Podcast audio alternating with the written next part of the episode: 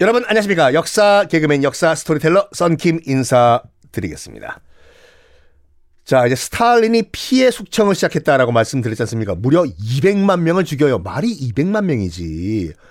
아유, 야, 이건 상상이 안 되는 숫자예요. 200만 명. 웬만한 한 대도시의 모든 시민들을 다 죽였다고 보시면 되는데, 지난 시간에 말씀드린 것 같이 스탈린은 일단은 레벨 1, 스텝 1으로 자기의 볼셰비키 혁명 동지들, 정치인들을 다 죽여버립니다. 자기 잠재적 경쟁자들을 싸그리 다. 그런 다음에 점점 넓혀가요. 너, 네가 쓴 소설 보니까 나 스탈린에 약간 욕을 한 것 같아. 너 시인이지? 어? 네가 쓴 시를 보니까 약간 스탈린을 욕한 것 같아. S자가 들어가는 사람이 싫다? 어? 너, 가수. 네가 부른 노래 보니까 나 스탈린을 약간 반대하는 것 같아. 뭐? 20살 처녀? 20살 S가 들어가네? 너 죽어!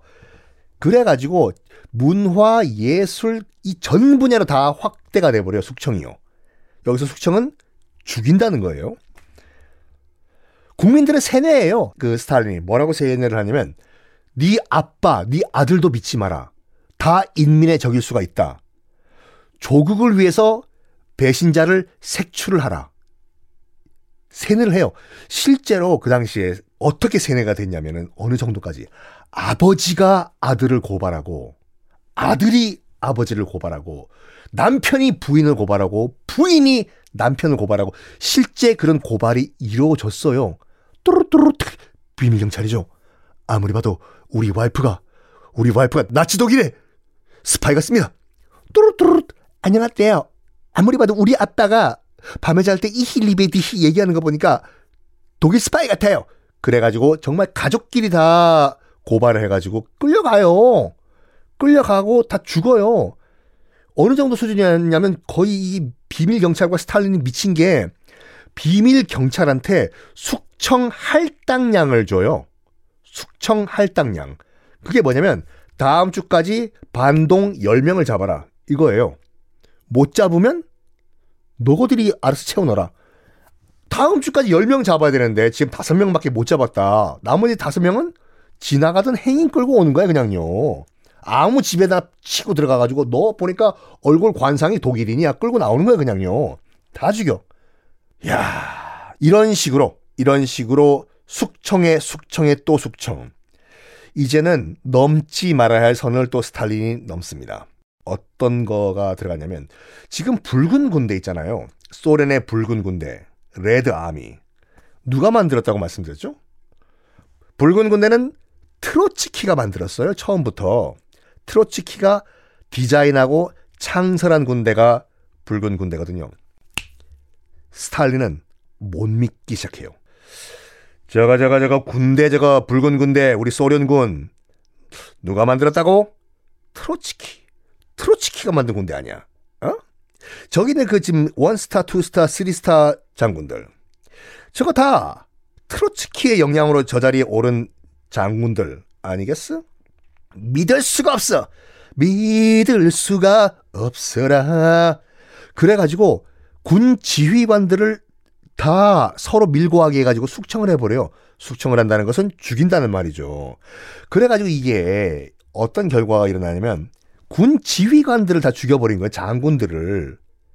곧 터질 2차 대전 때, 여러분 저 썬킴의 세계사 완전정복 2차 대전 편을 가보시면 독소전쟁 편이 나오거든요.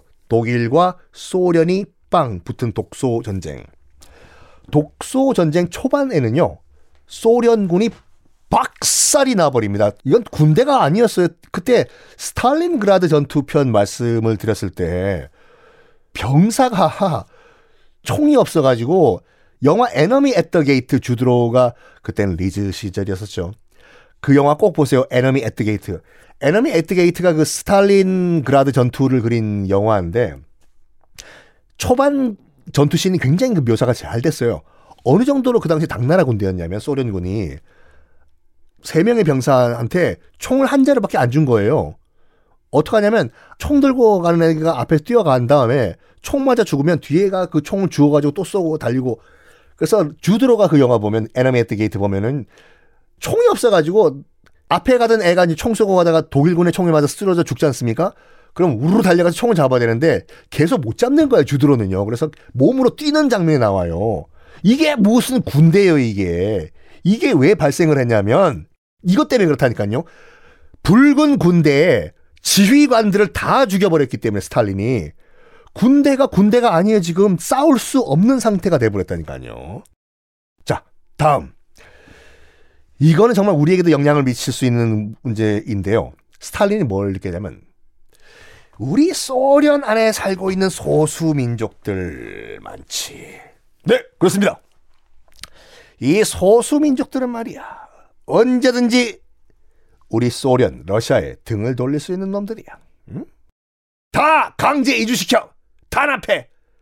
집단 농장에 집어넣어. 유대인들 다 탄압해. 여기에 불똥이 튄 게 누구냐면 연해주에 살고 있던 고려인들. 그러니까 우리 동포들이요. 뭐 홍범도 장군님 얘기 들으셨지 않습니까, 여러분? 얼마 전에 우리나라 돌아오신 홍범도 장군님. 그 당시 연해주가 어디냐면 지금의 블라디보스토크 지역이거든요. 여러분 코로나 이전에 대게, 게찜 먹으러 많이 가셨던 블라디보스토크. 거기가 연해주였는데 거기도 이제 일제 탄압의 피해를 피해가지고 많은 우리 동포들이 국경 넘어가지고 거기서 이제 살고 계셨어요. 만주에도 많이 거기서 이제 피난 가셔서 살고 계시고. 이 연해주가 소련 땅이 돼버린 거예요. 러시아 땅이었기 때문에. 스탈린이 뭐라고 생각했냐면 저기 블라디보스토크에 누구 살고 있나? 네, 조선인들이 살고 있습니다. 뭐 자기들끼리는 고려인이라고 부르더군요. 그래, 저 고려인들, 코리안들, 네가 봤을 때 일본 애들이랑 얼굴 딱 보고 구별할 수 있나? 호호호호. 제 눈에는 다 중국인, 한국인, 일본인 다 비슷비슷해가지고 구별이 안 되는데요. 그거야. 저 고려인들 말이야. 어? 어느 한순간이라도 바로 팍 일본군들의 스파이로 바뀔 수가 있어. 그때는 슬슬 이제 소련과 일본과 알력 다툼을 하던 때였거든요. 러시아와 일본은 원래 친구가 될 수가 없어요. 그 1905년도 러일 전쟁 때 러시아가 완전 박살 났지 않습니까? 곧 닥칠 태평양 전쟁 등등등등등등. 또 일본은 자기와 맞서 싸우는 독일과 또 한편이잖아요. 그럼 당연히 우리 적이지 않습니까? 소련 입장에서 봤을 때는. 아유, 여러분, 2차 대전 때 친구가 누구였어요? 독일, 일본, 이탈리아가 친구였지 않습니까? 2차 대전 때 독일, 이탈리아, 일본과 독일은 한패였어요. 근데 지금 러시아는, 소련은 독일과 싸우지 않습니까? 친구의 적은, 적의 적, 그니까, 이 적이 있는데 그 적의 친구는 또 내 적이 되는 거예요. 이런 상황에서 스탈린이, 저, 연해주에 있는 저기 고려인들 말이야. 어? 저 안에 일본 스파이가 섞여 있지 말라는 보장이 있어? 없지. 저것들 다 이주시켜. 그래가지고, 1937년 연해주에 있던 무려 17만 명의 우리 한인 동포들이 강제로 중앙아시아 카자흐스탄으로 강제 이주가 됩니다. 다 일본군 스파이일 가능성이 있다라는 스탈린의 말도 안 되는 그 주장 때문에. 그 당시 이제 고려인들이요, 중앙아시아로 이주하다가 반발을 했어요. 난 못 가겠다. 난 여기서 농사 짓고 살고 있는데 내가 카자흐스탄을 왜 가냐? 스탈린이 어떻게 했을까요? 다음 시간에 공개하겠습니다.